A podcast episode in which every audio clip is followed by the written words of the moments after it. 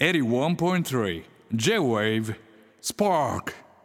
時刻は深夜12時を回りました。皆さんこんばんは。キングヌーのベーシスト新井和樹でございます、えー火曜日の j ブスパーク今夜もスタートいたしました。いやー寒くなりました。なんか急にすごい涼しいですよね。いやーなんかもう衣替えもしなきゃなーなんて今ほんとたったちょっとさっきこの始まる前にねブース入ってぼやぼやついてたら石原さんが隣の部屋から「俺はなんだっけ？タンクトップで窓窓全開で寝てたけどな」っていう謎の謎のマウント取ってきましたけど「エアコンつけなくて最高」みたいな感じですわみたいな。タンクトップで窓全開で寝てたわって言ってましたけどね。机蹴っちゃった。ゴーンって言っちゃった。ね何言ってんだと。寒いですよ普通に。涼しい涼しいっていうかもう本当に長袖引っ張り出さないとねちょっとやばいですよね。風邪ひいちゃうよねマジでね。石原さんそれで風邪はひいてないんですか？全然大丈夫です。まあそうでしょうね。はい、はい。えー今夜の SPARK TUESDAY は私新井和樹の選曲をお届けしながら荒弟子さん投稿企画開催していきます、えーそれでは始めていきましょう。新井和樹がナビゲートする SPARK TUESDAY 最後までお付き合いよろしくお願いいたします。六本木ヒルズ33階の J 部からお届けしております。新井和樹がナビゲート。 J-WAVE SPARK TUESDAY。最近急にあれにはまりまして。イテウォンクラスですね。イテウォンクラスにぶちはまりしましてね。パクセロイに夢中なわけです。うん。まあやっぱりあの人柄に惹かれつつありますね私は。いいですよねなんかドンとしててね。なんかあの髪型も最高ですよね。あれ見つけちゃってるよなと思いながらやっぱり。どのカットでも髪は一切伸びてなくてですねあの髪型。でねあのロン毛は本当に似合わないなと最近あの僕は身をもって知ったわけなんですけれどもこの話も後でしますけど。まあだったら逆にショートなんじゃないかっていう話ですよね。ってことはパクセロイなんじゃないかっていう。パクセロイの髪型なんじゃないかっていうね。次の俺の。どうですか？パクセロ。次の新井のニューヘア。違いますかね？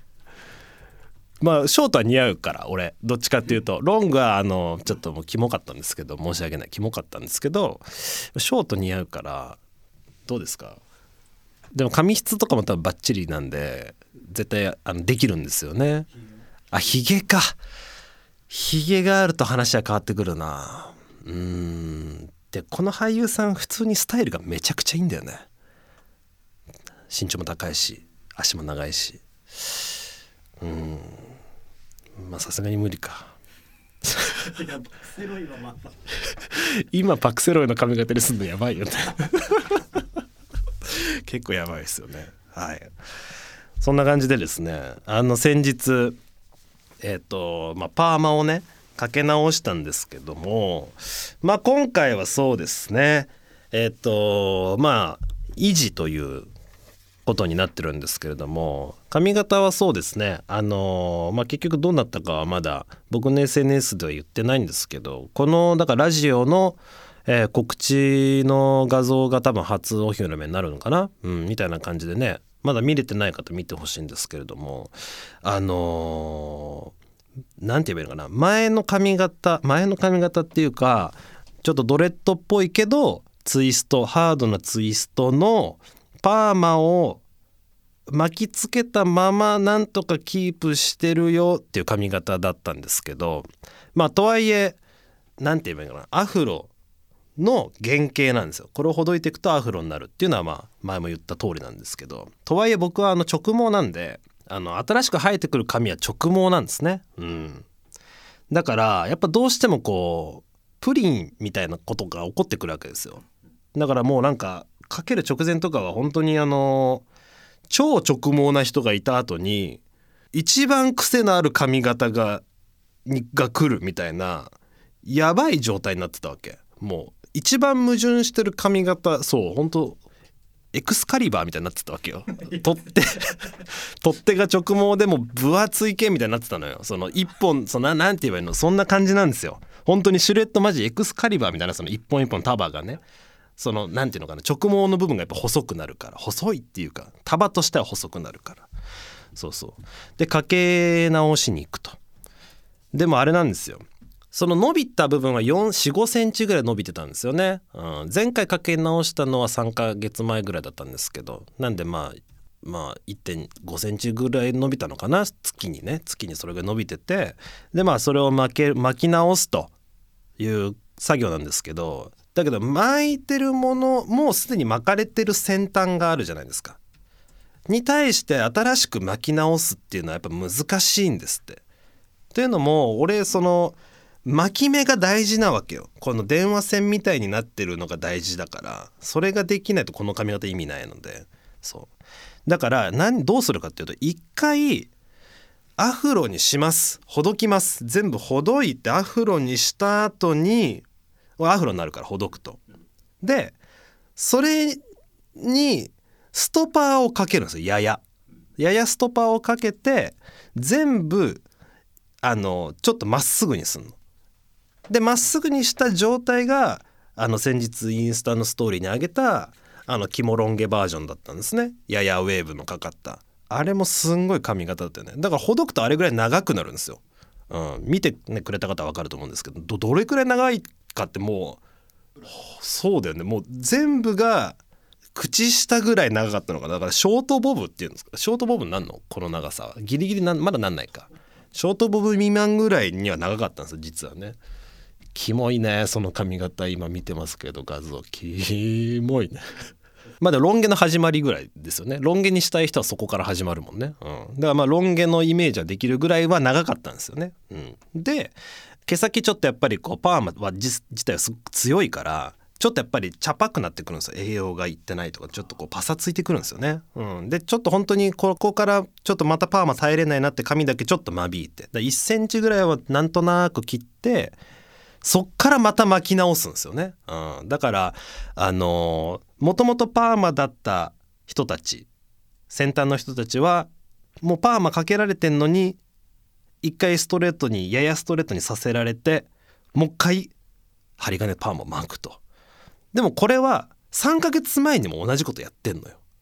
だから超先端の人たちはもう6回ぐらいパーマかけられてるわけ。都合で。ストパー針金ストパー針金ストパー針金みたいな感じになってるんですよ。よく耐えれてるよなって感じなんですけど。で本当に美容師の人からは「マジ和樹髪強えわ」みたいな。これマジでねいや思った通りになってくれてる髪もみたいな。あとなんでこんな維持できてんの？みたいな。その束感をみたいな。いや常に結構ちねったりとかこう髪の毛洗った時にはこうなんかそうなりそうなやつってやっぱ出てくるの。アフロになりそうなキモいやつらが出てくるからそいつはこうちょっとこうコンディションでまとめたりとかは結構してますみたいな言ったらマジで向いてるみたいな。特殊パーママジ超向いてるねみたいな。気質も向いてるしみたいな。髪質も向いてるしみたいな。最高だねみたいな。こんな綺麗な状態でしかもなんならいい匂いするしみたいな。言われてね。すごい褒めてくれたんですけど。そうだからねあの本当に向いてるんだそうです。でもこの俺の気質って別に普通だと思うからそう考えるとで直毛でしょ？直毛の人も割と日本にはいらっしゃるじゃないですか。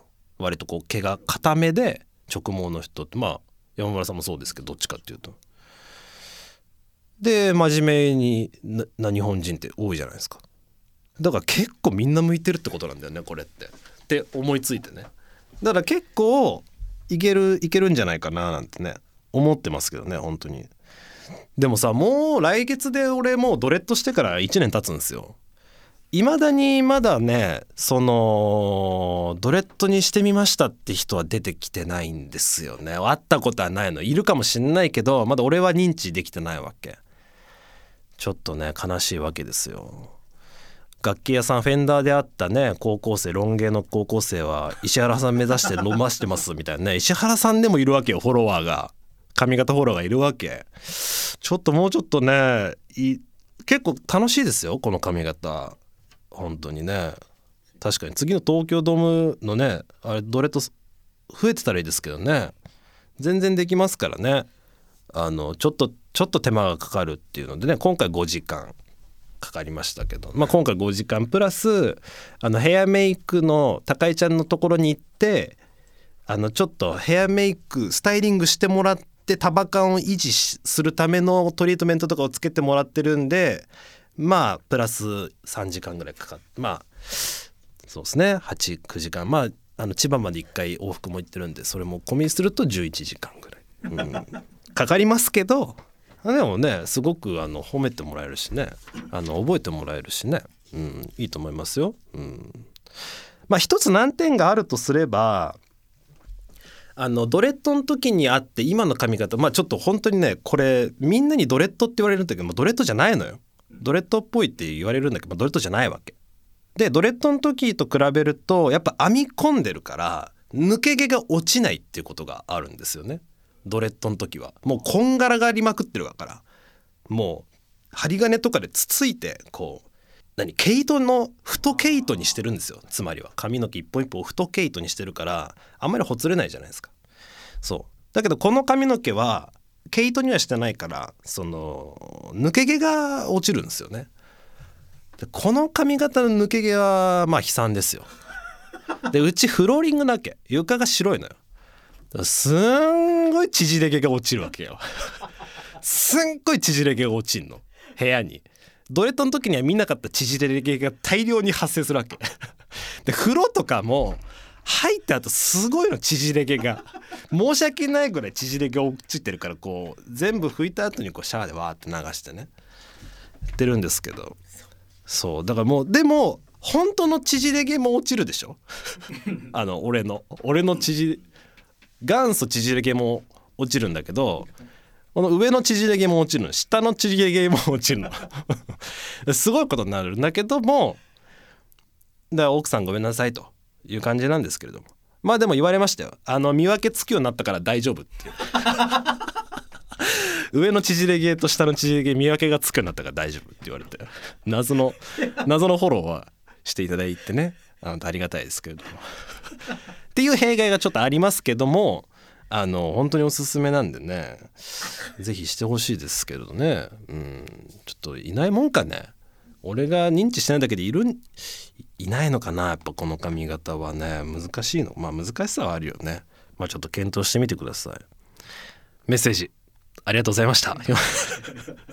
何回このくだりやってんだろうね。えまだまだメッセージお待ちしております。ツイッター改め X の場合ハッシュタグ SP813 ハッシュタグ J ボをつけてつぶやいてください。また番組ホームページにあるメッセージトゥスタジオからも送ることができます。僕への質問お悩み相談番組でやってほしいことなどお待ちしております。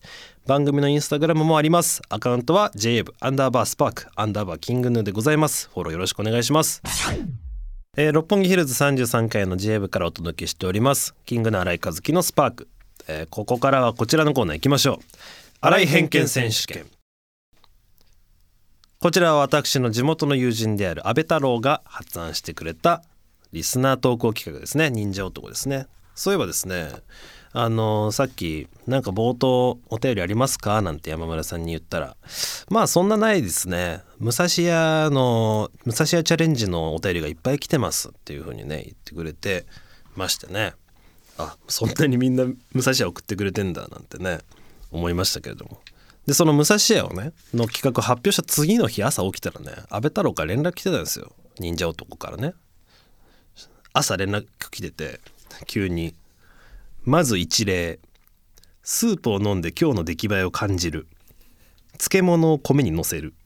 麺をすする。ご飯を汁につけて食う。小ネギを半分ぐらい入れて麺を食らう。海苔と飯を海苔と飯を米で食う。うん？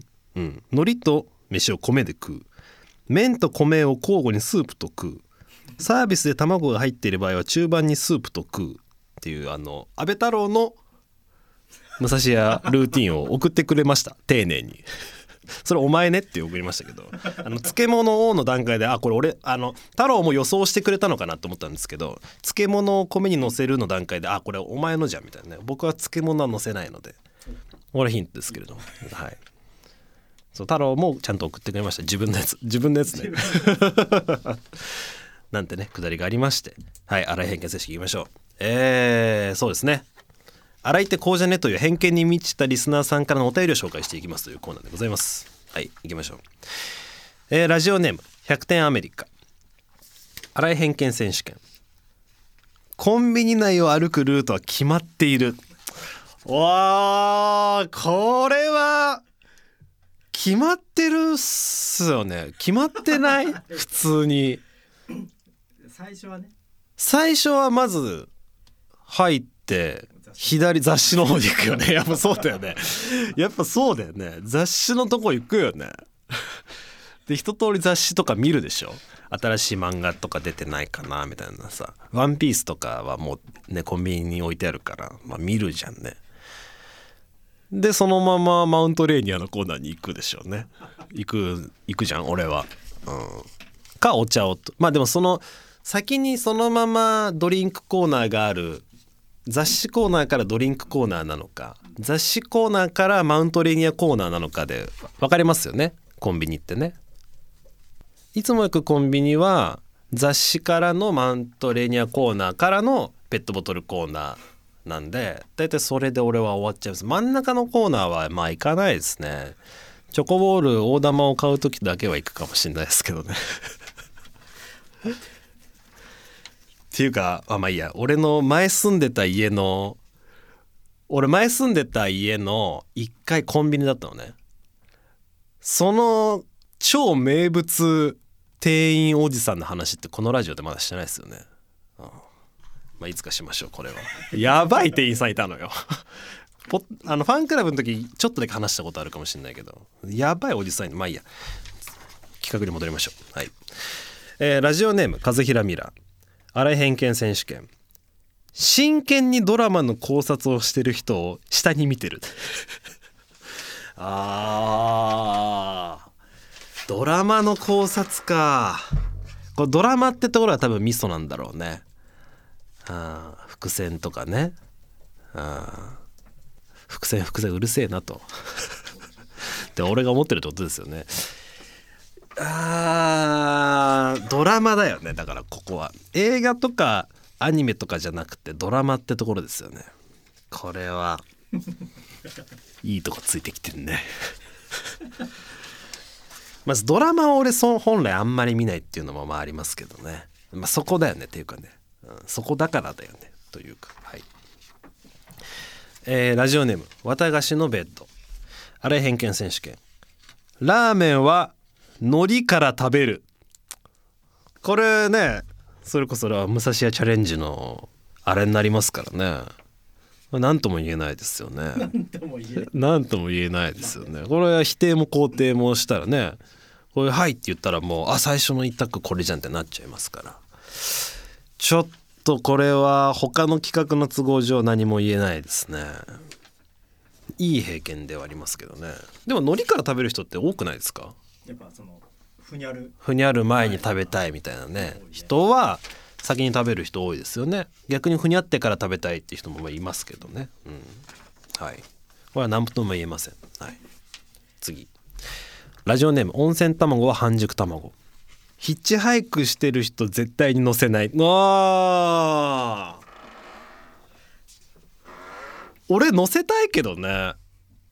どっちかっていうと行き先を提示してくれてたら親指だけの人だとちょっとどこに行くか分かんないからね例えばこうね「フッサ」って「フッサ」って書いてたら載せますよねそれはね。載せますね。結構載せたいけどな。なんかヒッチハイクの企画ってテレビとかでちょこちょこやってるじゃないですか。ああいうの見ると俺載せる側やりてえって思うからねどっちかっていうと。これは偏見じゃないですね。偏見だけど。偏見偏見じゃないっていうのが合ってるのか分かんないけど。はい。次。ラジオネームポンポンペイン。えー、新井先生はせっかちすぎて自動販売機で飲み物を買う時にボタンを連打してしまう。あーガンガンガンガンガンって。いやーあのねちょっと履き違えてますね洗いを。そういう時に余裕がある男が一番大人でしょって思ってるから俺は。あじゃあこういうやつを。ここういうやつもうなんならゆっくりこうスッ一回で押す。うやって押してる人を下に見てそう押してる人を下に見てます。連打してる人を下に見てます。なんならどっちが出てもいいよってあの両方押す時もあるから。お茶と水両方どっちでもいい気分だからってこうスッてお茶と水をガーンって押してあ水ね。全然いいよそれでも。余裕あるからっていう。あれでも基本左側が押されるんですよ。えー、そうなの？両方押すと？左側が認識されるの？あれって？マジで言ってんの？えー、っていう説説っていう説があるんだ。そうなんだ。知らなかった。えー、そうなんですね。やってみよう今度。今日。JWEB の自販機で。帰り。そうですね。対象ですよね。これは対象があります。そうだな。はい決まりました。えーということで今回も読んだ中から、えー対象のとこを決めたいと思います。あら偏見選手権対象のリスナーさんはえー、100点アメリカ。コンビニ内を歩くルート決まっているさんですね。さんですじゃないです。さんですじゃないです。内容です。そういう内容のやつです。えーまあ、決まってるんでね。まあでも雑誌歩く人じゃんしかいなくない？タバコが欲しくてレジ直行の人以外は雑誌行かない？どうですかスタッフ？まず左に入って雑誌行かないですか？左左は俺の最寄りの コンビニのことですけど。まず雑誌行かないですか？どうですか？あもちろん行く。ですよね藤田さんは？そう。石原さんは？まずホットスナック。いやいやいや。ええチラ見する？まずホットスナックチラ見？いやいやいやいやそれちょっとちょっとそれちょっとそれ演出してないですか？ちょっとちょっとそれラジオ向けのこと言ってない？ラジオで受けるからちょっと俺はホットスナックっていうなんかそういうキャラ定着させようとしてるでしょちょっと石原ちょっと味しめてきてんなこの立ち位置に。やめてよ。まずホまずホットスナックチラ見する人ってことはやっぱりレジを横切るってことだよね。大体、まあ、真ん中とかにあるもんねホットスナックね。チラ見って。何マンがあるかな今日はってことですよね。あんまんはあるな。肉まんはないなってことですよね。ちょっとやられやられたな。一本取られた気になってしまいましたね。はい。ということで、えーペニメントのステッカーね。100点アメリカ、えープレゼントさせていただきますので受け取ってください。ということで、えー、荒井偏見選手権のコーナーでした、えーキングの荒井和樹のスパーク、えーお便り紹介していきましょう。えーラジオネームマーモーモマ。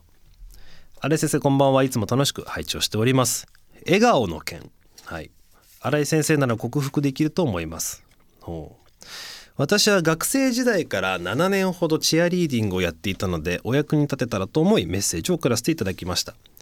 笑顔の練習一緒に頑張りましょう。お。まず慣れです。慣れね。そうだよね。奥様やお友達周りのスタッフなど身近な人たちに写真を撮られまくってください。あーしつこいくらいにと。恥じらいがなくなってきたら素敵な笑顔を作っていきましょう、うん、マスクをしたまま目だけで笑う練習をします。おおこれができるようになったらもう大丈夫。あとは口角を上げるだけで立派な笑顔職人です。ぜひやってみてください。新井先生のベストショット楽しみにしています。ということで。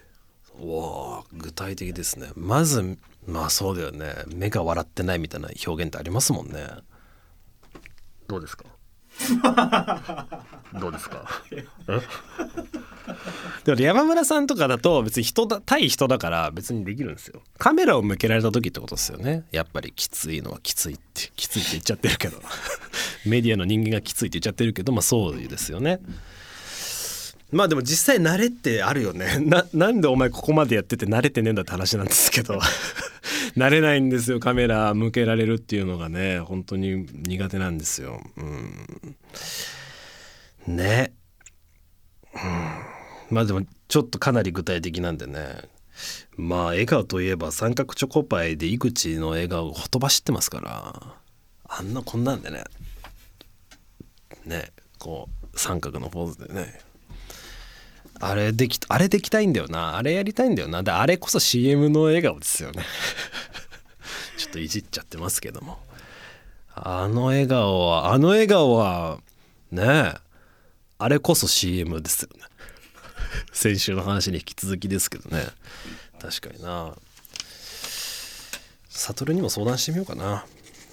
笑顔ができないんだけどって。今更？みたいな。言われそうですけど。はい。はい次。ラジオネーム目玉焼きご飯。新井先生こんばんは。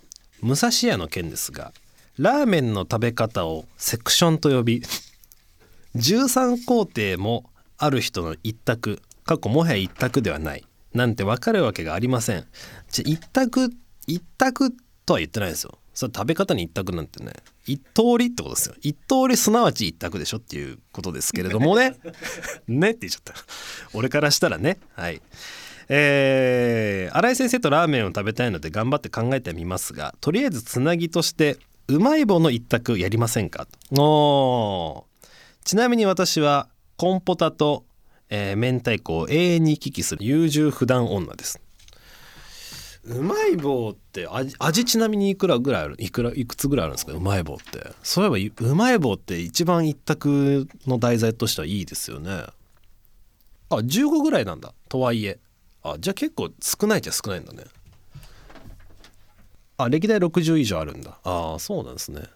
はいはい。ってことはかなり精鋭たちが残ってるってことですよね。あ結構見たことない味。納豆味とかもサラミ味？それ前からありますよ。えサラミ味なんて前からあります？えー、とんかつソースサラミチーズ？照り焼きバーガーコンポタージュやす野菜サラダ。野菜サラダ？これも前からある。あそううん。ネーミネーミング野菜サラまあいいや、えー明太味たこ焼き。たこ焼き味ありますね。エビマヨネーズシュガーラスク納豆牛タン塩。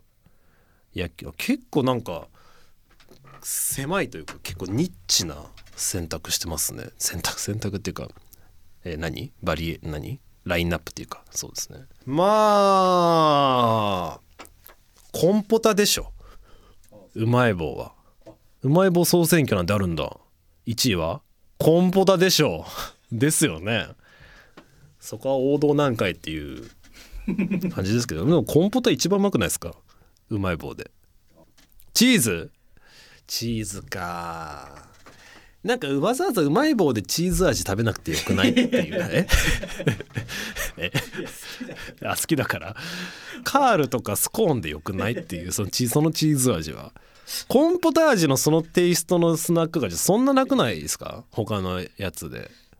なんですか？ダメなんですか？あまあ山田さんに言っても仕方ないよね、うん、それはそうです。すいません。まあ2位はたこ焼き味です。あう。ん私は。うん。でもまあコンポタですね。うんコンポタ一択ですね、うん、いいいいお題でした。ありがとうございます。お韓国の方ですね。えっ、とラジオネーム、えーベースヒーローえーこんにちは。韓国で聞いているリスナーでございます。ありがとうございます。最近学校の文化祭に友達同士でバンドをすることにしたのですが私がベースですと。でもベースに情熱的にベースを打って指を傷つけました。ああこう盛り上がっちゃったね。もっと練習したいけど指が指が痛くてできません、えーこんな時にできる練習方法ありますかと。うん。いつも新井さんのベースに感動しております。いつか私も、えー新井さんのようにかっこよくベースを弾けたらと思います。ありがとうございましたということで。うわ嬉しいですね。翻訳してくれたんですね。結構ね頑張って日本語ね。そうですね。そうベースラップとかをね思いっきりやるとね痛いんですよ。結構痛くなるわけ。普通に腫れたりするんですよ、うん、僕も最近皮むけたりとかしてスラップやってたら、うん、そういうことありましたね。で指痛いの分かりますよ、うん、その時はですね俺だったらそうだなあの左手だけであの音を出す練習っていうのがまああるんですよね。まあタッピングっていうかこう左手こうたこう弦をこう弦左手ってまあ普通に一般的で言えばあのネック側というか弦を押さえる手でしょ？右手は弾く指なんです手なんですけど左手の方でこう弾いたりタップしたりすると音は一応出るんですよ。まあもちろん右手で弾くより音はちっちゃいけどね。まあでも左手で弾く感覚っていうのは実際あるんでそれで歌い回しをしたり僕は結構するのでね、まあ、具体的に言うと、まあ、そのタッピングみたいなことであの音を出してその後ハンマリングオンっていう技術があってあとプリングオフっていう技術があってでスライドっていう技術があるんですけどそれでベースを弾いてみると。だから全く右手を使わないでどこまでベースが弾けるのかみたいなチャレンジっていうのは意外とベースの総合力というかそういうこうニュアンスの付け方とかそういうものが上がるのであの全然右手が弾けなくても僕も右手怪我してた時ありましたけどそれであの左手だけでも練習できるからって師匠に言われてあの左手だけでこう左手だけでドナリーを練習するとかあの難しいジャズスタンダードのこのメロディーを練弾く弾いてみるとかはやってましたね。うん。結構いい練習になりますよ意外と、うん、それはおすすめですね。なんで頑張ってください。はい。まあでも武蔵屋のって結構来てるんですね。来てるんですか？めっちゃ来てるんですね。マジ当た当たりそう？どうですか？現状。山村さん的にはいやいけると思いますね。え？いけると思う？当たるかもしんない？マジで？あそうなんだ。えー当たりそうなんだ。マジ？やばいね。で行きましょう。えーラジオネームもち新井先生こんばんは、えーいつも楽しく拝聴しております、えー突然ですが先生に質問です。何か落ち込むようなことがあった時どのようにモヤモヤを解消なさっておりますでしょうか？うん。えー私は社会人になって10年ほど経ちますが未だに仕事で失敗してしまいます、え空回りしてしまうことも多く、えいい年なのにと落ち込んでしまいます、えそんな時は照明を落としたお風呂で、えー、あぶくを聞くと気持ちが落ち着きます。おおそうなんですね。えー以前先生は洗い口っ気で自分は基本的にメンタルがフラット常にフラットとおっしゃっていましたがそのコツを教えていただければ嬉しいです、えーもちろんこのラジオを聞くのも大好きです。これからも応援させてくださいということでありがとうございます。そうですね。そんなこと言ってたっけ俺。えメンタルが常にフラットに見えますか？山村さんから見たら。まあ、割と安定してる。割と安定してる方ですか？そうなんですかどうなんだろうね。あぶく聞いてくれてるんだね。落ちく落ち着くんだね。もやもや。うんまあでも結局時間経つっていうのが一番の解消というかやっぱり反数してしまうじゃないですか。こう嫌なことがあった時ってね人ってね。だからもう物理的にやっぱり気分転換をするしかないかなと思うんですよね。その家に一人で例えばいてで何かまあ十分に反省だったりそのことに関して向き合ったらもうやることなんてないというかあとはもうねそのことに対して取り組んだらもうやることないじゃないですか。そうだからもう物理的に気分転換するってことになりますね。まあ、僕も別に落ち込むことがないわけじゃないですよもちろん結構あーってことありますけど、うん、まあやっぱり結構散歩とか外に出るっていうことですかね。うん、なんか出かけるまではいかないけど外に出るっていうところかな。俺結構やるのは。そうすると意外とやっぱ気分転換は多少なりともするので、うん、っていうのはやりますかね。あと友達とゲームやったりもするかな。それは結構忙しいゲームとかやると結構そっちに頭がこう取られるからいい意味でね、うん、なんか気分転換になりますね。とかく気分転換かな。だからそういう意味ではあのお風呂であぶくを聞いてくれるっていうのは一つ気分転換なんだと思いますけどね。うん。まあ他にあんのかな？それぐらいしかなないよね。うんそれでいいと思いますけどね。うん。はい。ありがとうございます。ということで今夜もたくさんのメッセージありがとうございました。キングの新井和樹がお送りしてきました。スパークチューズでそろそろお別れのお時間でございます。曲が流れてる間に山村さんと喋ってたんですけどまあそういうのは人と話すのが一番いいんじゃねえかっていう話になりましたね。うんうんうん。だなんかたわいもない話をできる方がいればねそれが一番いいんじゃないかななんていう話になりました。はい。えーお知らせですね。キングヌのニューアルバム「ザ・グレイテスト・アンノーン」が11月29日リリースでございます。初回生産限定版の特典ブルーレイディスクには6月に行われた日産スタジアムでのスタジアムツアー最終公演を初映像化で収録いたします。さらに2024年1月から3月まで、全国5大ドームツアーの開催も決定しております。東京公演は1月27日、えー28日東京ドーム 2 days でございます。えーさて SPARK TUESDAY ではアラディシャの皆さんのメッセージをお待ちしております。番組ホームページにある message to studio からお願いします、えーインスタグラムもぜひチェックよろしくお願いします。アカウントは GAV アンダーバースパークアンダーバーキングヌーでございます。SPARK BOX もお待ちしております。ステッカーデザインもお待ちしております。そして SPARK TUESDAY のポッドキャスト版ぜひチェックよろしくお願いします。こちらは Spotify、Apple Podcast など主要なリスニングサービスで聞くことができます。そして来週ゲスト回でございます。ベーシスト音楽プロデューサー東京事変師匠亀田誠治さんが来てくださいます。いやー先々週でしたっけ？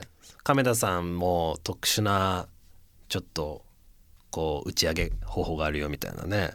晩酌方法があるよみたいなお便りからそういえば亀田さんゲスト呼びましょうかみたいな話になったんですよね。したら快く引き受けてくださいましてね。